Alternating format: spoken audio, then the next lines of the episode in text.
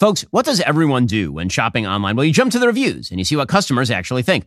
Well, Boll & Branch did the hard work for you. In a recent customer survey, 96% said Boll & Branch sheets get softer with every single wash. Boll & Branch sheets are made from the finest 100% organic cotton threads on planet Earth. Buttery to the touch, super breathable, Boll & Branch sheets are perfect for both cooler and warmer months. Their luxurious signature hem sheets were made without pesticides, formaldehyde, or other harsh chemicals. They really do get softer with every single wash. Best of all, Boll & Branch gives you a 30-night risk-free trial with free shipping, returns on all orders. You're not going to want to return them. We love our Boll & Branch product. In fact, when I'm on the road, I actually travel with their cable knit throw blanket. It is that good. Their product is just awesome. After a long day, nothing feels better than a restful night's sleep in the softest, most luxurious sheets. Sleep better at night with the softest sheets from Boll & Branch. Get 15% off your very first order when you use code BEN at bollandbranch.com. That's Boll & Branch, spelled B-O-L-L-A-N-D, branch.com. Promo code BEN. Exclusions apply. See site for details, bollandbranch.com.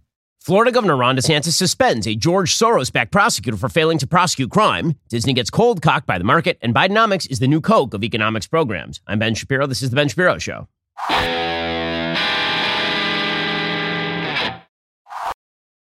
This show is sponsored by ExpressVPN. It's time to stand up against big tech. Protect your data. ExpressVPN.com/Ben.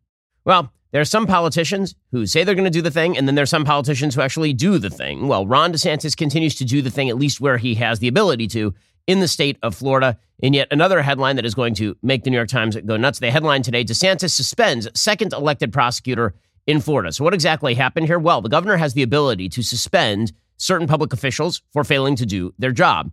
And yesterday, Governor DeSantis suspended the top state prosecutor in Orlando. He accused her of incompetence and neglect of duty for what he characterized as lenience against violent criminals. There's a 40-page report from the governor's office demonstrating her lack of prosecuting crime. She, of course, is a George Soros-backed prosecutor. She is somebody who is in favor of essentially decriminalizing crime. And here was the governor announcing her suspension yesterday. Monique Worrell's administration of criminal justice in the Ninth Circuit has been clearly and fundamentally derelict so as to constitute both neglect of duty and incompetence. The policies or practices listed in our executive order suspending her that constitutes the grounds of suspension are as follows. One, a pattern or practice to avoid minimum mandatory sentences for gun crimes, pattern or practice to avoid minimum mandatory sentences for drug trafficking offenses, pattern and practice allowing juvenile offenders to avoid serious charges and incarceration altogether, pattern or practice to avoid valid and applicable sentencing enhancements, pattern or practice limiting charges for child pornography, pattern or practice for seeking withholding of adjudication in situations not permitted under Florida law. Now, super boring, right? Except this is the stuff that actually moves the ball forward in terms of making people's lives better in places like Orlando, because the fact is that the place where she presided, which would be the Ninth Circuit in Florida, had a as percentage dropped of cases, like non-prosecution cases, 42% of the referrals that were made to her office were then dropped by her office. 42%, 4 in 10. And so Governor DeSantis says, well, that's literally not doing your job. Your job is to prosecute crime. Now, the way the media play this is, of course, that it's a partisan hit job. Quote, the move was the governor's latest aggressive use of executive power against local officials of the opposing political party. So just to be clear, it's really bad when Governor DeSantis decides to fire a prosecutor in Orlando for failing to prosecute crime. That's a misuse of executive power to go after an opposing political official. When you are the president of the United States and your Department of Justice goes after the person who is currently leading the primaries in the opposing party over crimes that, when done by members of your own party, were completely exonerated and whitewashed. When that happens, that's just good law enforcement. So when Merrick Garland goes after Donald Trump, good law enforcement.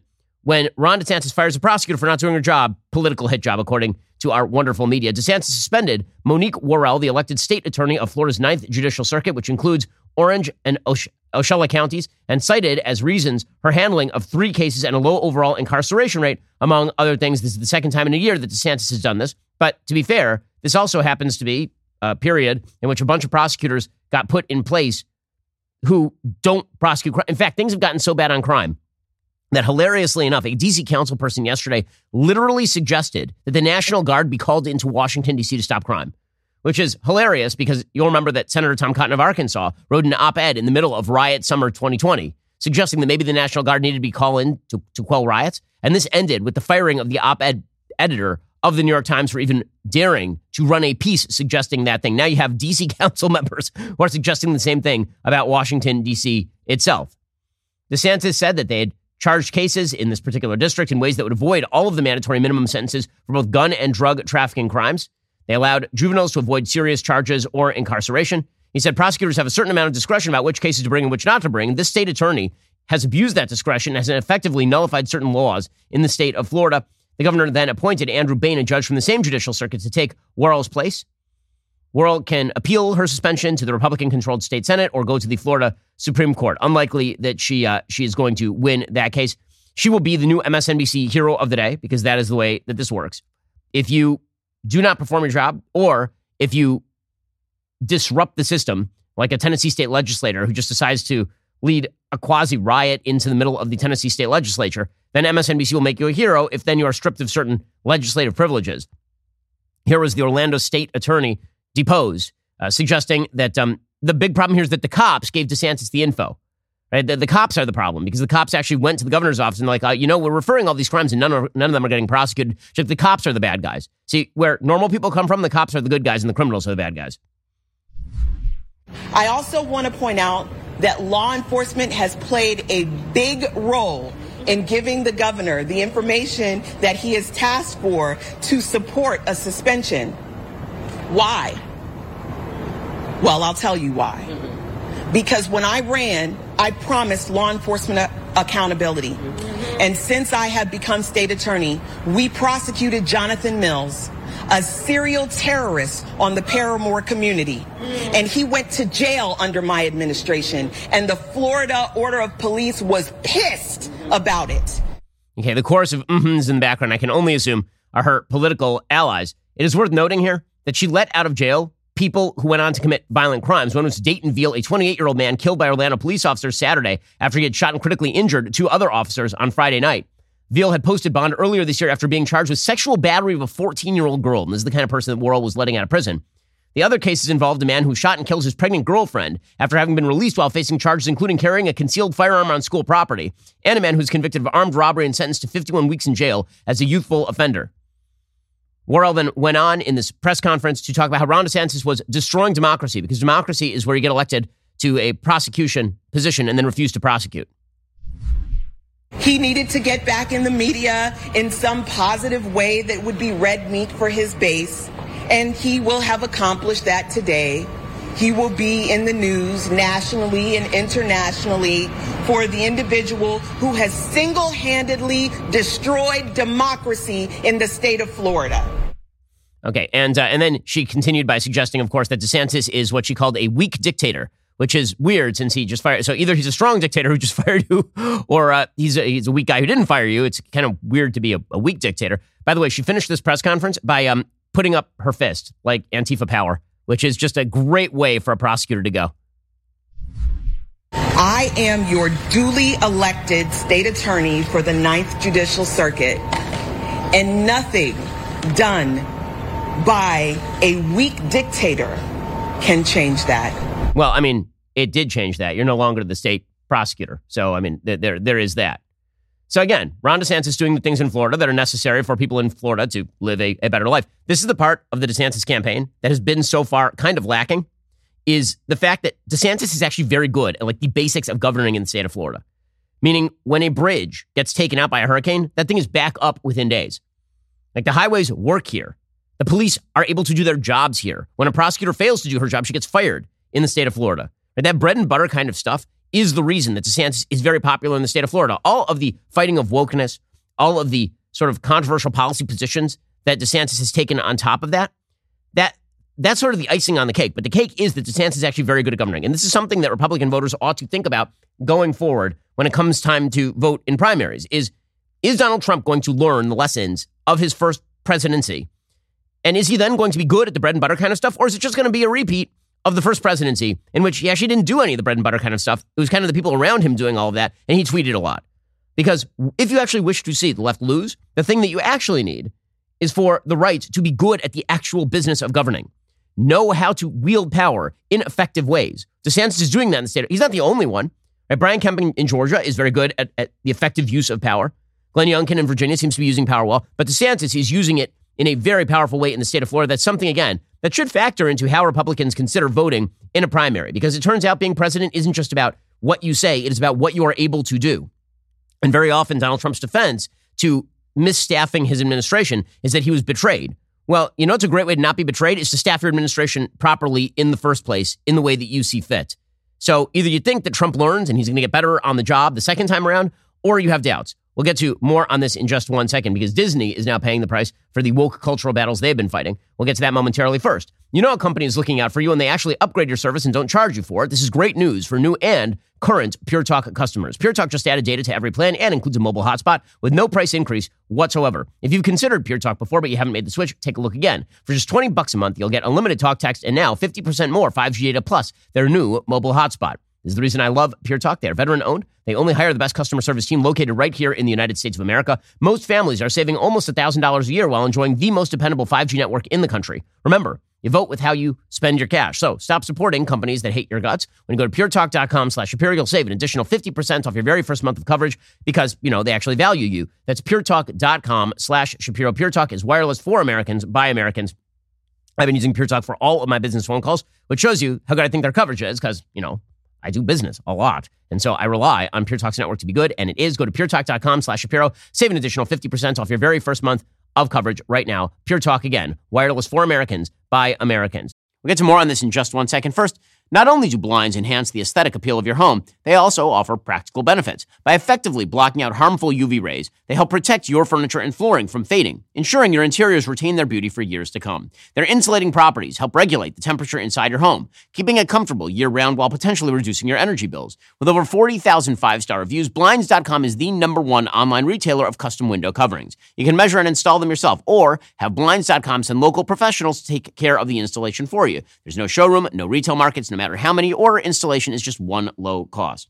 And if you don't have an eye for design, Blinds.com experts are always available to help choose the style and color right for you. Everything they sell is covered by their perfect fit and 100% satisfaction guarantee. With hundreds of styles and colors to choose from, Blinds.com is sure to have the perfect treatments for your windows. Shop Blinds.com's anniversary sale right now through March 13th for up to 50% off. Again, save up to 50% off for a limited time at Blinds.com. And when you check out, don't forget to tell them you heard about them at The Ben Shapiro Show. Rules and restrictions may apply.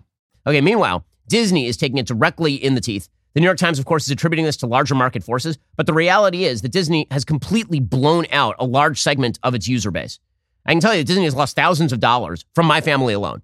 Right? Normally, in a given year, I would take my family to Disneyland over here at Disney World, over here in Florida. I would take them there at least 3 times probably over the course of the year. And I have a fairly large family with like cousins and everything. So we're talking like thousands of dollars that Disney has lost just from my family. And obviously they're a massive multi-billion dollar corporation. But there are a lot of people who are like me. There are a lot of people who are not subscribing to Disney Plus, even though I otherwise would just to watch the Star Wars content, because Disney has decided to spit in the eye of its consumer base. And obviously that was highlighted by their conflict for no reason whatsoever with the state of Florida over the question of sexual indoctrination of children. Well, now, the New York Times is reporting that Robert Iger's urgent need to overhaul Disney came into sharp relief on Wednesday. Disney's streaming operation lost $512 million in the most recent quarter, bringing total streaming losses since 2019, when Disney Plus was introduced, to more than $11 billion. Disney Plus lost roughly 11.7 million subscribers worldwide in the 3 months that ended July 1st for a new total of 146.1 million. All the decline came from a low-priced version of Disney Plus in India. So they basically inflated their numbers by getting a bunch of people to sign up for, you know, the starter package in India, and then everybody basically dropped off because Disney lost a bid to renew the expensive rights to Indian Premier League cricket matches, excluding India. Disney Plus gained 800,000 subscribers, primarily overseas, but that rate of growth is not going to make up for the kind of costs that they have been experiencing due to streaming. So Iger is now shifting the focus of Disney Plus away from brisk subscriber growth, which requires those big marketing campaigns. Instead, Disney has been trying to make more money from Disney Plus subscribers it already has by increasing the price. Another hefty price increase is on the way. Starting on October 12th, the ad-free version will cost $14. Hulu, which is controlled by Disney, will begin charging $18 for ad-free access. That's up from $15. As an incentive, Disney will begin selling a new streaming package, ad-free access to both Disney Plus and Hulu for $20 a month, starting on September 6th. Now, again, one of the things that's happening here is that a lot of prospective customers, people like me, have been dropping off. So it's really lowering their growth curve. An 11% increase in profitability at Disney's theme park divisions, despite weakness at Walt Disney World in Florida, allowed the company to salvage the quarter to a degree, but they're really getting clocked. And other theme park operators in Florida have seen attendance declines. Historically, when budgets get tight, families cut back on expensive trips to Disney World, but it's not just that. Again, there is a political aspect to this. And here's the thing. A marginal move on a major company makes a big difference. Everybody assumes that giant companies run extraordinary profit margins, and that's not true. It's not true. The profit margins, particularly in the media business, can be extremely slim. And so if you ding the profit margin by a certain percentage, if you alienate a certain percentage of your core customer base, that has really outsized ramifications for the broader market. Because remember, valuation when it comes to public markets is always a multiple of the actual cash flow or the actual EBITDA of the company. What that means is that if a company, say, has a gross income, the gross that they take in is $1 billion a year, that company's not valued at $1 billion on the public market. It's going to get valued at like $10 billion, $15 billion on the public markets, depending on what industry and sector the company is in. So that means that if you ding that company by, say, $50 million, and it goes down from $1 billion to $950 million, if you do that, then the multiple, let's say it's at a 10 level, is going to go down concomitantly, right? That $50 million is going to end up looking more like $500 million when it comes to the actual market cap of the company. So you can actually seriously ding a company in the public markets simply by alienating a certain segment of your customer base. And that's exactly what Disney has done by getting into this bleep fight with Governor DeSantis, the state of Florida, and more broadly, parents across the country. And they're only going to get worse, by the way. I mean, the fact that they are now doing like woke Snow White is so absurd. I don't know what they're thinking over there or why they think that this is a growth area. Who are they catering to? Seriously, are they catering to the Chinese market? It used to be that Disney's, the big rap against Disney is that they were catering to the Chinese market by filming like Mulan in Xinjiang and ignoring the slave labor of Muslims. And at least you could make the case on a market level that they were trying to appeal to, you know, the giant Chinese market. But when they're deciding to make woke Snow White with like non-dwarves as the dwarves, who exactly are they appealing to? It's not the Chinese market. What exactly are they doing? And the answer is that they have been victims of institutional capture by their own people.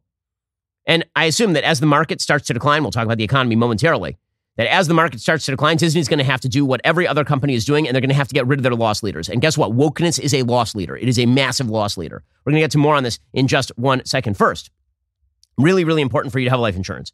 Important for me to have life insurance. I have, I don't know, hundreds of millions of dollars in life insurance on me, for my company, for my family, and all the rest. But you need life insurance too, because God forbid something happens to you. Your family is reliant on your income. You don't want to deprive them of both your presence and your income, so you need to go get the life insurance that you require. Policy Genius makes it easy to compare life insurance quotes from top companies and find your lowest price. Let me tell you from personal experience, really good to get that life insurance. Gives you a sense of relief because at least, God forbid, something happens to you, you now know that your loved ones will be covered. Your loved ones deserve that financial safety net, and you deserve a smarter way to find and buy it. Head on over to PolicyGenius.com/Shapiro or click the link in the description. Get your free life insurance quotes. See how much you could save with Policy Genius. You can find life insurance policies starting just $25 per month for $1 million in coverage. Some options offer coverage in as little as a week and avoid those unnecessary medical exams. Policy Genius is licensed agents. They work for you, not the insurance companies. That means they don't have an incentive to recommend one insurer over another, so you can actually trust their guidance. No added fees. Your personal information remains private. Head on over to PolicyGenius.com/Shapiro to get started. That's PolicyGenius.com/Shapiro. We'll get to more on this in just 1 second. First, Pure Talk believes in American values, and that when people say free, they should mean, you know, actually free. When you switch to Pure Talk today, you will get a free Samsung 5G smartphone. No 4-line requirement, no activation fee, just a free Samsung that's built to last, rugged screen, quick charging battery, top-tier data security. Qualifying plans start at just $35 a month for unlimited talk, text, 15 gigs of data, and a mobile hotspot. Pure Talk gives you phenomenal coverage on America's most dependable 5G network. It's the same coverage you know and love, but for half the price of the other guys. The average family will save almost $1,000 a year. So I challenge you to choose a company that actually shares your values. Let Pure Talk's expert U.S. customer service team help you make the switch today. Go to puretalk.com/Shapiro to claim your eligibility for your free brand new Samsung 5G smartphone. Start saving on wireless today. Again, go to puretalk.com/Shapiro. Switch to my cell phone company. I've been using Pure Talk for years at this point. I can tell you their coverage is excellent. I trust them. You can too. Go to puretalk.com/Shapiro and switch to my cell phone company today. puretalk.com/Shapiro. Okay, meanwhile, again, the economic lights here are blinking red. Things are not going to be, everyone is very sanguine about the state of the economy. I'm significantly less sanguine about the state of the economy. I know too many investors who are holding their money in abeyance, knowing that the economy is on razor's edge. Everyone I talk to, right, in investment circles, and I do a fair share of investing, everyone I'm talking to is holding their money out of the market right now because they don't know which way it's going to go. Well, today, the Consumer Price Index came out again, and it showed that prices rose 3.2% in July from a year ago. So June, you'll recall, was down to 3%, which is still 50% higher than the Fed seeks, right? The Fed wants a 2% rate of increase year on year. That is sort of the Milton Friedman Chicago School idea that if you constantly inflate the currency and deflate value, that if you do that, it's going to spur a certain level of consumer spending, and this is going to keep the wheels churning and all the rest of it. So I'm sort of a Vienna school guy in the sense that I don't actually believe in 2% inflation rates sought by the Fed. I think we should seek a 0% inflation rate from the Fed, and money should be worth what money was worth 10 years ago or 20 years ago, and we should stop inflating away people's savings. But call me a classicist. The fact is that 2% is what we have aimed at for years and years and years. Last month, year on year, it came in at 3%. Yeah, that is 50. That is a full 50% higher. Now, I know that our minds have now been warped by the fact that we had like 10% inflation for a while there, thanks to supply chain, thanks to COVID, and thanks to Joe Biden's inflationary monetary and fiscal policies. But 3%, still way too high. Literally 50% too high. It was supposed to be 2. It is 3. That was last month. And we were told that was awesome. Well, now it's 3.2% year on year, which means that the rate of increase continues to be too high. Okay, now they're bringing down the rate of increase from 9%, but it's still at 3.2%, which by my calculation is still more than 50% too high. On a monthly basis, prices ticked up 0.2% between June and July. Economists say that the bump is linked to temporary factors, including rebounding airline, hotel, and energy prices that are not likely to erode longer-term progress. But I don't know what that means, erode longer. Like, we're not going to jump back up to 7%, but are we getting back down to 2%? The overall number was also higher because prices are being compared at the rates of increase last July, the first month when inflation began to fall after a long climb. But again, that is still a price increase. Again, if the curve looks sort of like this, that doesn't mean that here is somehow lower than here. That's not correct. Okay, for those who can't see what I'm doing with my hand here, essentially I'm drawing a curve that at the very beginning looks very steep and then starts to shallow out, but is still increasing. We are now at the shallowed out, but still increasing rate of inflation in the United States. And it's still, again, 50% too high. Pooja Sriram, a U.S. economist at Barclays, says in the grand scheme, we are seeing disinflation and things are moving in the right direction. If you look past the volatile categories, underlying momentum has not changed. However, are we back to where we need to be? Obviously not. This is spurring talk that the Federal Reserve is basically going to try to hold out here and not increase the interest rates again. But I don't see evidence that the rate is dropping down to 2% without any further action by the Federal Reserve. And this is why it seems like the stock market is really volatile right now. It's kind of going up, it's going down, it's kind of sticking around the same generalized level. The reason for that is deep uncertainty about the impact of the policies that are being pursued right now. Again, when you look at overall measures of economic health, what you're seeing is business disinvestment. You're seeing mortgage lending dry up. You're seeing those rates of interest on new mortgages go way, way, way up. And eventually, when people start losing jobs because the money dries up, that's going to be a lot of people who start defaulting on debts. And when they start defaulting on debts, banks are going to take the hit. And when those banks are invested in bonds, that's going to have some pretty significant bleed over effects for the broader economy. If Silicon Valley Bank invested too heavily in government bonds at low interest bearing rates, and then they got blown out because of the higher interest rates that the federal government was offering on its new bonds, but that's because the margins in terms of bonds they just had too many bonds in their portfolio. Well, as banks actually start to experience significant default, then those bonds that they have in their portfolio are going to look worse and worse. Right now, they're operating. We'll see how that works out for them. Meanwhile, Joe Biden is out there still touting Bidenomics as though it's a big win, despite the fact the American people really, really hate Bidenomics. We'll get to more on that in a second. First, Innovation Refunds has been helping small businesses that qualify to get a business payroll tax refund through the Employee Retention Credit, also known as the ERC. The ERC is a tax refund for businesses that kept employees on payroll for parts of 2020 and 2021. If you own a business with more than 5 employees, you could have money waiting to be claimed. Have you ever started your application for the ERC, but you didn't actually go all the way through it? Well, Innovation Refund's team of independent tax attorneys, they specialize in those applications. So you're not going to have to worry about potential errors or navigating complex IRS guidelines. Let their team guide you through the remaining steps and find out if you're eligible in the first place. Innovation Refunds does not provide tax or legal advice. They work with independent networks of tax professionals and will share information with them to evaluate and process your claims. Go to GetRefunds.com to determine eligibility. If you qualify, you could be on your way to receiving money for your business. There's no upfront charge since they don't get paid unless you get paid. Go to GetRefunds.com or dial 1-843-REFUNDS. That's GetRefunds.com or dial 1-843-REFUNDS. Terms and conditions apply. If you paid too much money to the federal government over the past few years, why not see if you can get that tax refund? After all, money is getting a lot tighter. Go to GetRefunds.com or dial 1-843-REFUNDS to get started. Okay, meanwhile, Joe Biden continues to be out there pushing Bidenomics. Bidenomics is another name for failure. So here was Joe Biden trying to push it yesterday. It remains incredible to me that this person who, as Matt Taibbi says, cannot be trusted not to walk into an airplane propeller or carry a child into a forest is president of the United States. The Financial Times and the Wall Street Journal have started to call my plan Bidenomics. Initially, I don't think they meant it with a great deal of respect. With all due respect to them, our plan is working. Ugh. It's working. The economy has grown since I took office. It grew faster in the last quarter than anyone expected. And, you know, we created over 13 million brand new jobs since I took office. Okay, I love these stats where he just ignores that COVID happened. It's one of my favorite things. Also, if Bidenomics is windmills, we are talking about some of the least productive things on planet Earth, these giant windmills that are spinning behind him. Yeah, Bidenomics is a giant metal fan that chops up eagles. That's pretty much correct. Meanwhile, what does Bidenomics mean? It means wasting money on a bunch of pie-in-the-sky nonsense, including, for example, pushing to block drilling in the United States. So you have an economy where he's constantly talking about blue-collar workers taking it on the chin. And here he is basically saying, what if I put all the oil workers out of business on behalf of the climate while Russia, China, India are not cooperating? By the way, China is by far the world's largest producer of carbon emissions. There's an enormous opportunity.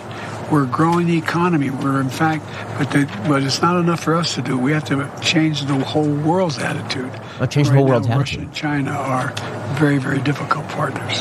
Since you've been in office, you promised no new drilling on federal land or offshore. Can you tell Gen Z that you haven't broken your promise? Yes, because the courts overruled me. The court said I couldn't do it. Mm-hmm. I wanted to stop all drilling on the East Coast and the West Coast and in the Gulf. But I lost in court. But we're still pushing. If he had his way, he would shut down all that drilling, all of it. So all those workers out of jobs, gas prices up. But don't worry, it wouldn't be his fault. It would be the fault of Vladimir Putin in Ukraine if the gas prices go up. That's Bidenomics. When asked, by the way, about concerns that the electric vehicle push that he is making right now will actually kill jobs in sort of the traditional car industry or in the oil industry, he says, don't worry, out of everything bad comes something good, which is cold comfort to people who lose their jobs because he's pushing economically inefficient policies. Labor has been always opposed to environmental changes. He's holding the card with the questions on it. It's their future. They're going to build 550,000 electric charging stations. They're not even trying to hide it at this point. All across America. My mom used to say, out of everything bad, something good will come if you look hard enough for it. There's an enormous opportunity. Oh, goodness gracious. They're not even trying to hide the fact that he's senile. And he literally holds cards with like little tips on them going into easy press conferences with friendly reporters. There's a reason why this guy's failing in the polls. By the way, I know that there are a lot of people who are like, you know, Joe Biden and Donald Trump are running even, which shows Donald Trump's strength. No, it shows Donald Trump's weakness. Any Republican should be beating Joe Biden at this point. And that includes all the Republicans. Okay, it's not just Trump. It should scare Republicans on a generalized level that there is no poll showing a generic Republican up on this tendentious, senile old fool. How? How is that? Like that shows Republican weakness, not Republican strength. This guy is a terrible president. He's horrible at his job. He wanders into the ocean. He's like, this is a person who can barely stand upright. And not only that, he happens to be deeply corrupt, as we'll get to in a moment, and a terrible person to boot. And Republicans can't run. They can't find anybody who will beat this guy regularly in polls. Like, that's kind of amazing to me and shows the state of dissatisfaction inside the country for both Republicans and for Joe Biden personally. Karine Jean-Pierre, by the way, is now forced to trot out there and pretend that polls don't count anymore. So I love this. Here's Karine Jean-Pierre pretending that everybody actually likes Joe Biden's economic plan, despite the fact that on the economy, 37% of voters actually approve of Joe Biden's handling of the economy. From the White House perspective, why is there disparity between the good story, the narrative you think you have to tell, and how it's received by the American people? So a couple of things, Victor. Look, as we know, polls don't show everything. They don't tell the full story, as you just stated.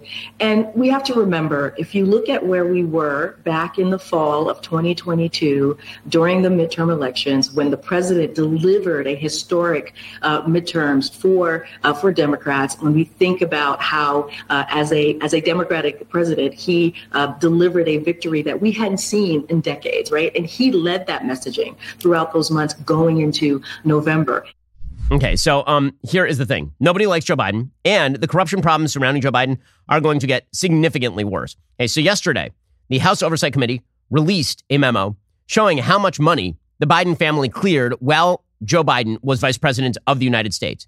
The answer, grand total answer, $20 million. $20 million. That is a lot of money, my friends.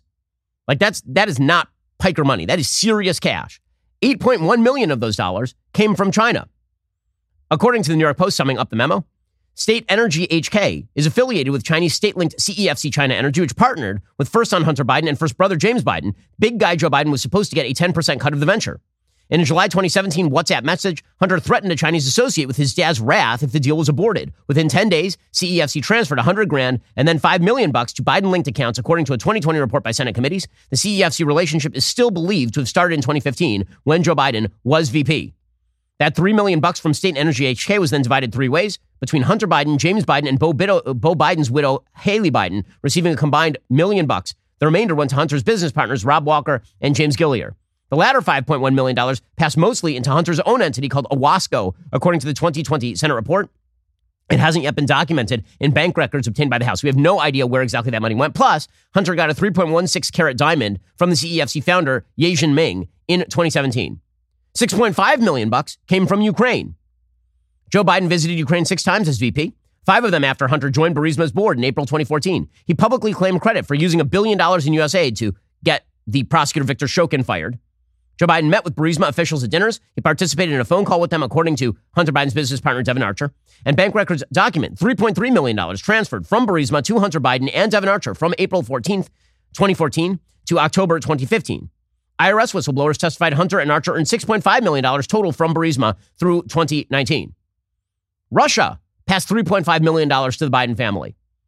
Then VP Biden allegedly met a first lady of Moscow named Yelena Baturina at a D.C. restaurant in spring 2014 and April 2015, while Hunter Biden and Archer were helping her invest in American real estate. On March 11th, 2014, $750,000 was transferred to Archer. The rest was transferred to a joint account held by Archer and Hunter Biden. Unclear exactly where that money went. $3.1 million came from Romania. Hunter referred a person named Gabriel Popoviciu to a former FBI director, Louis Freeh, to challenge a corruption case against him. About $3 million ended up transferred by Popoviciu to Hunter Biden's partner, Rob Walker. And $142,000 came from Kazakhstan. VP Biden met with a guy named Kenish Rakishev and his associates at a D.C. Cafe Milano in spring 2014 and April 2015. And then Hunter got a $142,000 car out of it. So naturally, Joe Biden, when asked about this sort of corruption, scolded the reporter asking. So here's Peter Ducey asking about all of this. You know, your son's business dealings, you said you knew nothing about them. Your son's business dealings, you said that you were not involved. You said your son never made any money from China. You said all these things, they're all lies. What do you have to say? There's this testimony now where one of your son's former business associates is claiming that you were on speakerphone a lot with them, talking business. Is that what? I never talked business in any way. And I knew you'd have a lousy question. Well, why is that a lousy question? Because it's not true. Thank you, Mr. President. What an a-hole. I mean, honestly, he's such a bad person. Well, that's a lousy question. That's not an answer. Why is it? And when Peter Ducey says, like, what's lousy about the question? He says it's not true. Which part is not true? Which part is not true? All of it? Because we have testimony from Hunter Biden's business partner that it is true. And we know that you were squiring around Hunter Biden. By the way, this whole lie that Joe Biden does this sort of stuff because he loves his son so all fired much. I'm just wondering why, if you're a father who loves his drug-addled son, who's addicted to crack cocaine and whores, you are giving him access to millions of dollars. Literally, rule number 1 of having a crack-addicted son would be don't give him access to the credit card because he's addicted to crack. I know this is really complex, but it doesn't seem all that complex, actually. It's absolutely insane to me that Joe Biden gets away with it's all about the family routine when pretty clearly dude benefited. And I'm just wondering how he didn't benefit at this point. According to the New York Post's Jonathan Turley, he points out that, of course, Joe Biden benefited from all of Hunter's foreign business dealings. How could he not? He says, the president's denial of any knowledge of his son's foreign business dealings have finally been exposed as a total lie. The final line of defense is now that Hunter Biden was selling access to Joe, but it was an illusion. But there's nothing illusory about tens of millions moving to Hunter and other family members. Also, all of these claims ignore emails discussing the fact that Hunter and his father used joint accounts to pay for expenses, including how one account was used to pay Joe's taxes. There's Hunter's complaint that he was using half his earnings to support Dad. One trusted FBI informant said, in planning a bribe, one foreign figure was told to avoid direct payments to Joe. Today, that is as amateurish as an envelope of cash, and the Bidens have been in the business of influence peddling for decades. So apparently, if Hunter gets luxury cars and millions of dollars and $20 million goes into the entire family bank account, Joe didn't benefit or receive a bribe. So apparently only if the money went directly into his bank account would that actually amount to that's actually the White House's defense at this point, believe it or not. That is right. That is what they're saying. Now, we also know that Joe Biden is apparently worth an estimated $8 million at this point, and that he earned $17.3 million over the 4 years he was out of office.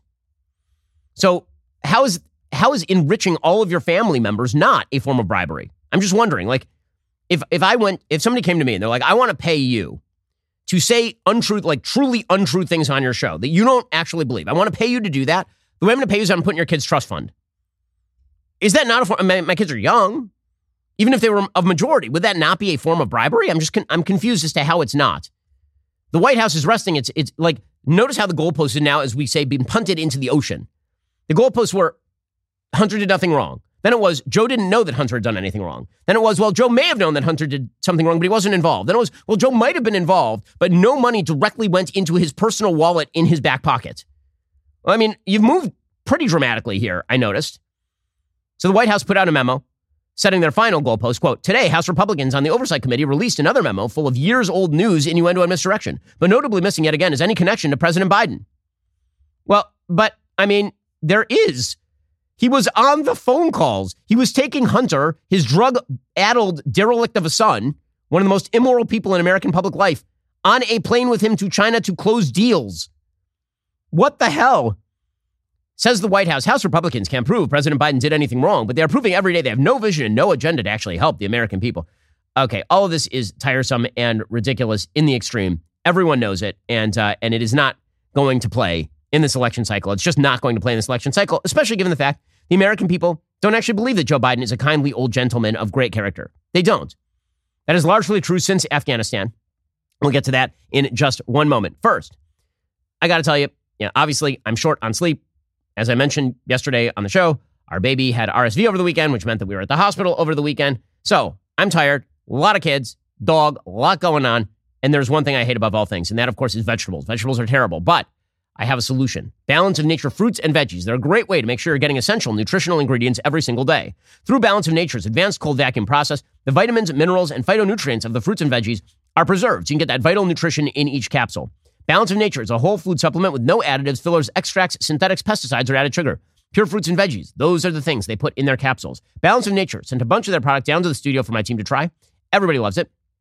Producer Jake, that guy hates soybeans, like with the fiery passion of 1,000 suns, but he loves Balance of Nature's fruit and veggie capsules. They make him feel great, and they're easy to take. It's also kosher, so it means that I can actually testify to the quality of the product. For a limited time this summer, when you become a preferred customer at Balance of Nature, they're throwing in a free fruit and veggies travel set and giving you an additional $25 off your very first order. Go to balanceofnature.com, use promo code Shapiro for a free travel set and $25 off your first order as a preferred customer. That's balanceofnature.com, promo code Shapiro. Also, are you planning to send your kid off to college this year? Look, I've been on these campuses. These are woke campuses, but we have a great way to remind your kid their true values. And that, of course, is give them a subscription to Jeremy's Razors. Right now, get up to 20% off select razor and men's care bundles. Look at all of these things that I hold here. Look at this. This is like a lot of things. Okay, so we have here the charcoal body wash. It smells delightful. It really is quality. We have right here, check it out, the shampoo. This shampoo, paraben-free. Don't know what paraben is? There is none of it in here. Sulfate-free, woke-free, made right here in the United States. And of course, we have this right here, the conditioner, tea tree, argan, and peppermint. It does smell absolutely wonderful. It's great. My kids like to use it because it smells so good. This is great stuff, and you should handle it with care. And get him a Precision 5 razor with welded steel blades and flip-back trimmer that will groom his face, not him.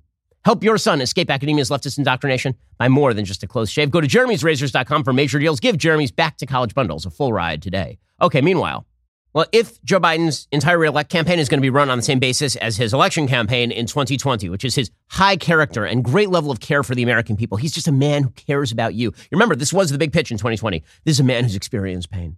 And because he's experienced pain in his life, he understands your pain. It was a really weak Bill Clinton type pitch.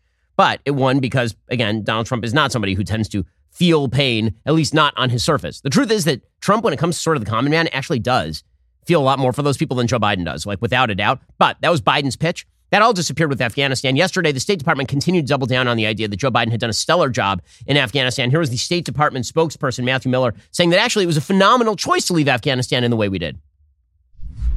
With respect to the decision-making that went into the withdrawal from Afghanistan, that's something that we've spoken to a number of times. But what about, do you still believe that this was a success? Because they have a real hard time when the administration calls this withdrawal a success. Do you still believe it was a success? We believe it was the correct policy choice. But again, we believe it was the correct policy choice. But again, I would never want to quibble with a family member who has suffered such an enormous tragedy. But I think it's. I think that word is. I'm going to move on to someone else.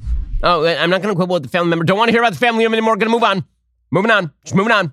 Spokesperson also said that actually they've been incredibly transparent about how all of this went down, which is weird since they haven't.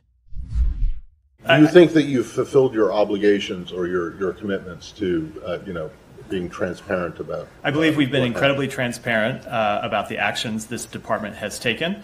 But with respect to requests from the committee, I've seen a number of requests come in. I know we've been in discussions with them, but I don't want to characterize those, given that I'm just not sure where Congress is in recess right now. The discussions have obviously slowed down over the recess, so I don't want to comment on detail. Mm-hmm. I want to talk for a second about transparency and about the fact that no one trusts the government right now because not only is the government not transparent with you, but the media, who are supposed to be the watchdog, are not transparent with you so long as a Democrat is in the Oval Office. If a Democrat is in the Oval Office, they're not transparent with you. If a Republican is in the Oval Office, not only are they not transparent with you about the Republican, they're fully non-transparent about all investigations into the Republican. When did all of this happen? It's impossible to think that there was not a ground shift in the way Americans think about their institutions that was coincident with the rise of Barack Obama. I've talked about this a little bit over the course of the past week. There's a massively important interview over at Tablet Magazine, which is a great website that's worth the read. They did an interview with a historian named David Garrow, who wrote a Pulitzer Prize-winning biography of Martin Luther King. And then in 2017, he had a biography of Barack Obama in his early years, and it was called Rising Stars.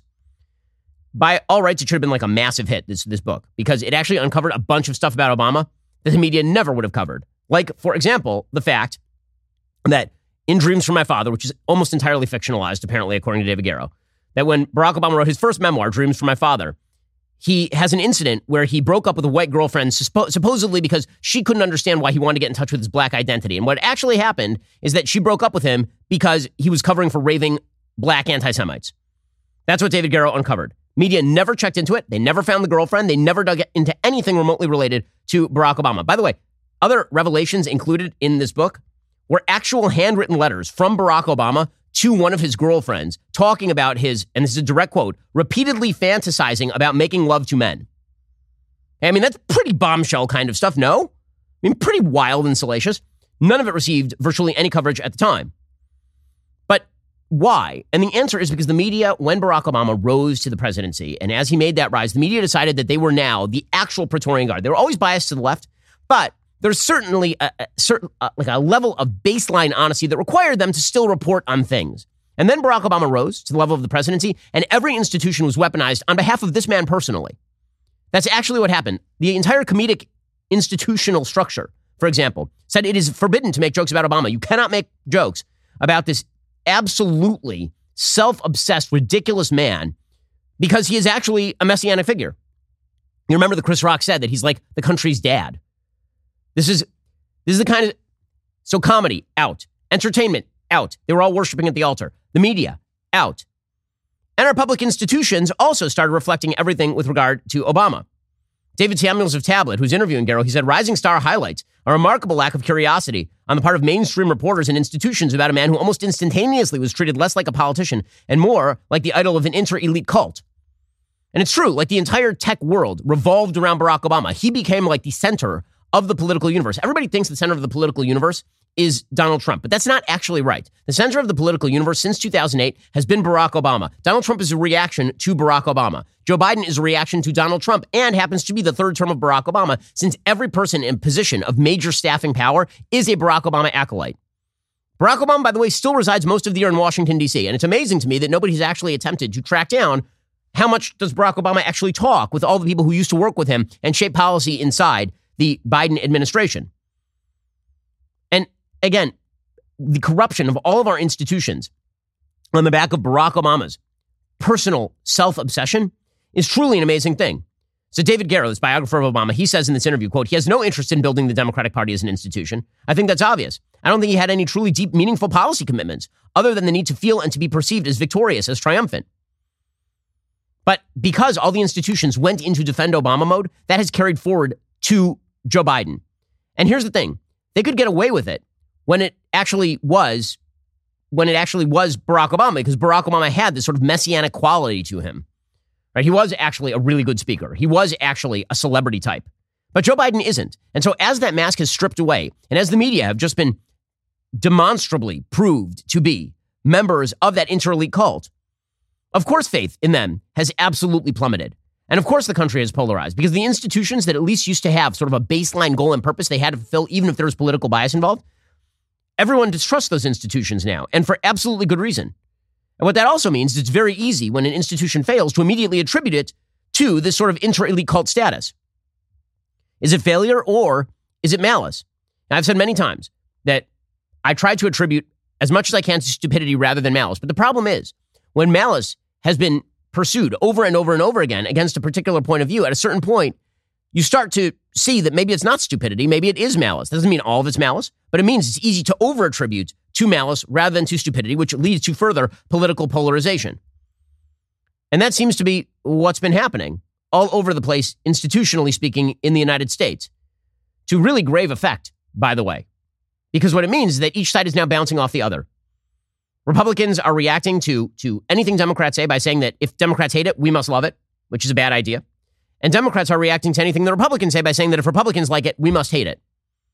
All of that was created by the Barack Obama era. This is not Donald Trump's era. This is still Barack Obama's era. We're just living in the aftermath of that era. As I've said many times about Donald Trump, people say that he killed American politics, destroyed American politics. Donald Trump was not the murderer. Barack Obama was the murderer. Donald Trump is the coroner who stumbled on the body and declared it dead. Okay, meanwhile, we are still experiencing fallout from this Ohio vote. So there is a vote in Ohio to essentially change the state constitution, to enshrine amendments in the state constitution to require more than a 60% approval to change the state constitution. That was meant to prevent a sort of walk back with regard to abortion law on behalf of those who are pro-abortion in the state of Ohio. That measure failed pretty dramatically. And once again, this demonstrates that Republicans have to pursue victory incrementally very often. There's this tendency to feel like you just got to go for broke all the time. Going for broke is probably not going to be a successful tactic. What's hilarious is the Democrats, of course, are about to blow it. So Democrats have decided that actually this is a model for trans issues. There are a bunch of articles today suggesting that Democrats look at what happened in Ohio, which was the rejection of what effectively was sort of a pro-life ballot initiative. They look at that and they say, well, this means that suddenly the people of Ohio are socially left-wing. No, it means there's a status quo bias. And it means that whenever there is a muscular attempt to enshrine in state law via referendum more pro-life positions, people don't like it because they're status quo biased. And if you're going to do it, you have to do it gradually. You have to do it over time. But both sides, because of that polarization, they're no longer seeking gradual. So you either have New York, which is seeking to legalize abortion until you're 85 years old, or you have people on the right who are seeking to ban all abortion in the state. Now, obviously, I have a lot of sympathy for that second position. That's the position that I hold. But it's not going to work if you can't actually win. Now, victory is a necessity here, and Republicans should be smart about how they pursue it. Okay, time for some things I like and then some things that I hate. So, things that I like today. So, there's this crazy case in Stockton, California, where two Stockton 7-Eleven clerks attacked a would-be thief with sticks. Video of that July 29th assault has gained national attention. It's a 5-minute clip. This guy is emptying shelves of cigarettes and other products just into a bag because he's about to steal it. And one of the clerks pins the man down, and another beats him with a pole. To which I say, yes, more of this. Stockton police said they were investigating what police called a suspected assault and suspected robberies at the 7-Eleven. Here's what the tape looked like. The beating seen in this now viral video is under investigation by the Stockton Police Department. The more than 5-minute clip shows emptying shelves of cigarettes from a Stockton 7-Eleven store into a trash can. I told him, no, there's nothing we could do. There's nothing you could do. There's nothing, we just let him take and just go. and store clerks stepping in. And then store clerks saying, nope, recorded none of that. And that guy's going to town. You know what? Dude deserved it. Good on the Stockton clerks.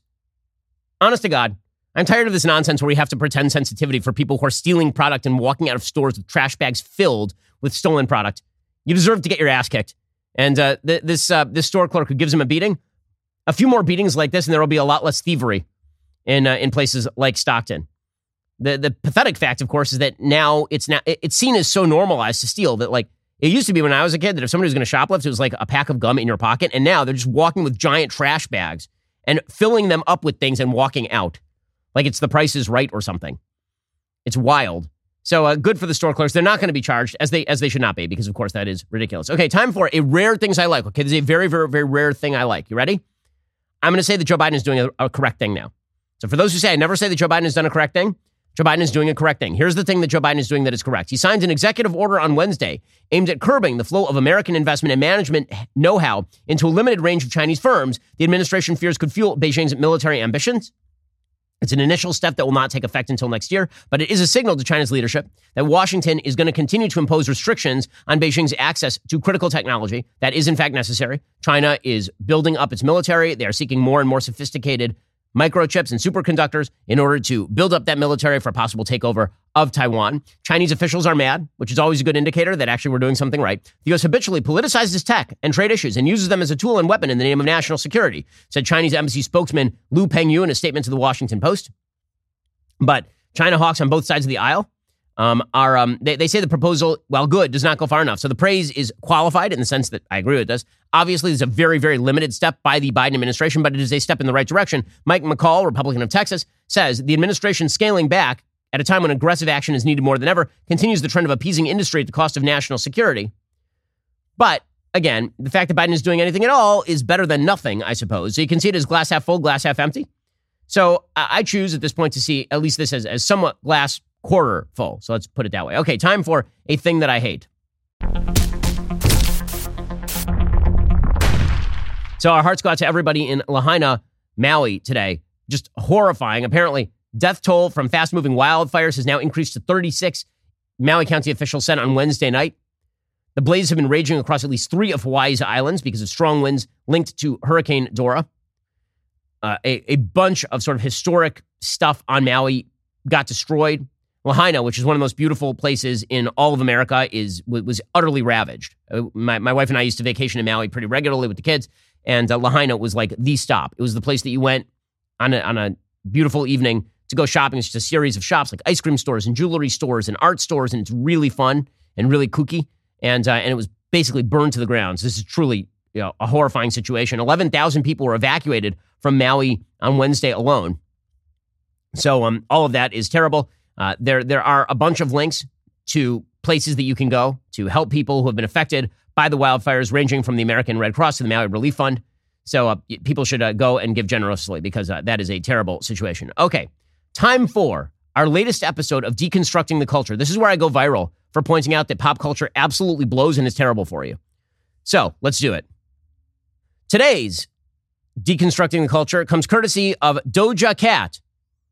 Given name, obviously. She came out of her mother, and her mother said, I shall call this one Doja Cat.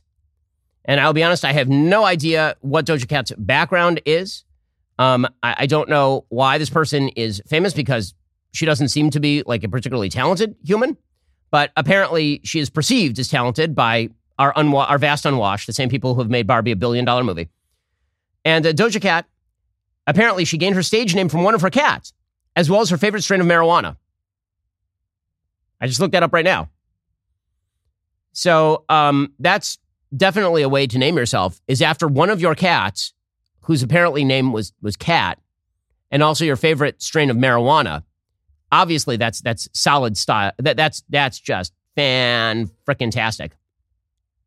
So Doja Cat has now put out a song titled Paint the Town Red. So the left in culture has gone so far now that there's literally no place left to go except to just get directly in bed with Satan. And this has become kind of the common meme these days. So it used to be a little more subtle, right? Honestly, when you're talking about Madonna in the early 80s, it's subtle. That's how far we've come. Madonna in the early 80s writhing around wearing like Catholic imagery. He's doing the kind of saint sinner routine. That was considered brazen then. Now it's the height of subtlety because you now have like Lil Nas X having gay sex with Satan in his videos. Or you have Sam Smith dressing up as fat, ugly Satan while doing a routine with a man who says that he is a woman. And now we have Doja Cat, who has jumped in on this.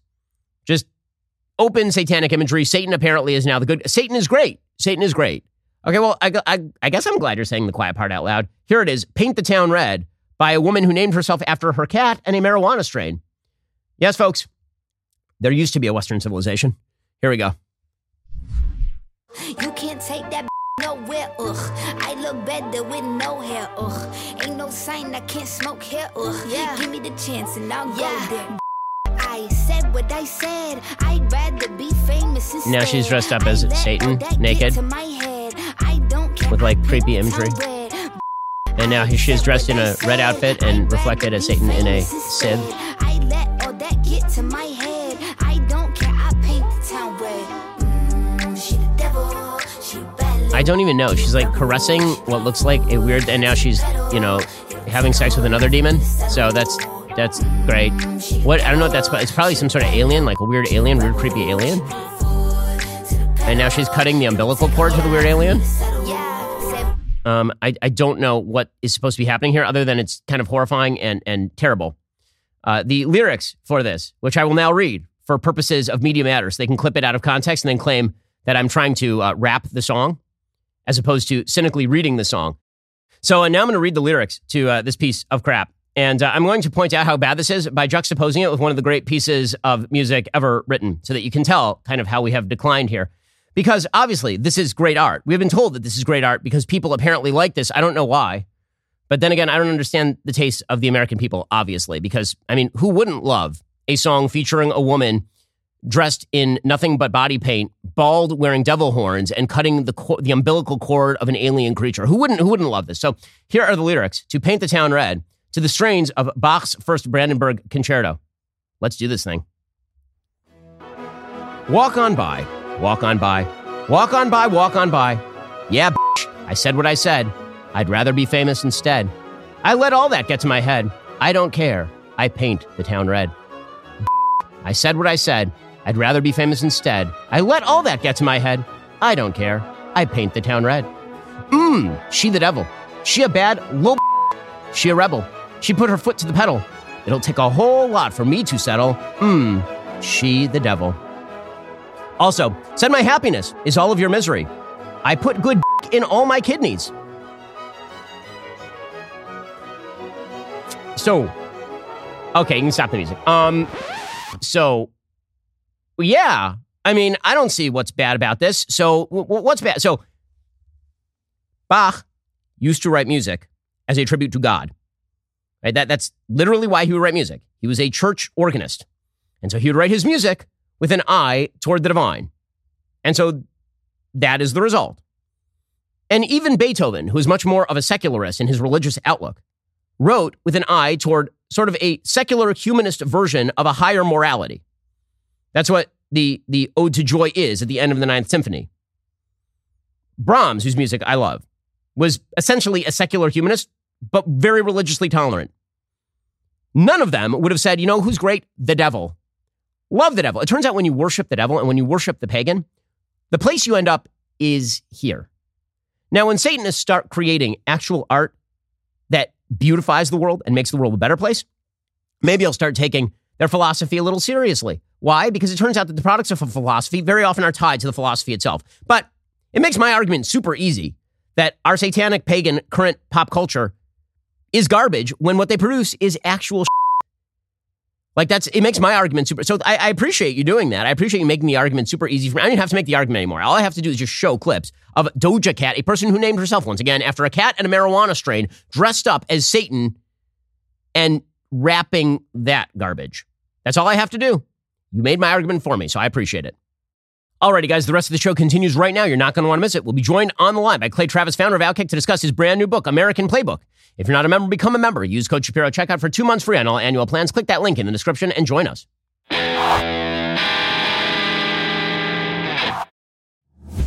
Did you know that mRNA vaccines are approved for use in pigs in the United States? Not to mention, 85% of the beef sold in your local grocery store is imported. In fact, over 5 billion pounds of meat was imported just last year. There's so much mystery surrounding our meat, which is why I'm so grateful for my Good Ranchers subscription. I know that I don't have to worry about imported meat or unknown vaccines in the food that I feed my family. Good Ranchers is saying mRNA to mRNA by offering a free 10-pound Easter ham with any subscription. Unlike the pork from the grocery store, Good Ranchers ham is guaranteed 100% free from mRNA vaccines. This is a $119 value, absolutely free with code DAILYWIRE. Go to GoodRanchers.com and say mRNA to mRNA by subscribing today. You have a right to know exactly what's in your food, and Good Ranchers is dedicated to protecting that right and providing your family with the best meat in America, free from any unknown and potentially harmful additives. Go to GoodRanchers.com and subscribe to any of their boxes and use code DAILYWIRE at checkout. Every subscription will come with a free Heritage ham, $25 off, and Good Ranchers' lifetime quality commitment. That's GoodRanchers.com, code DAILYWIRE.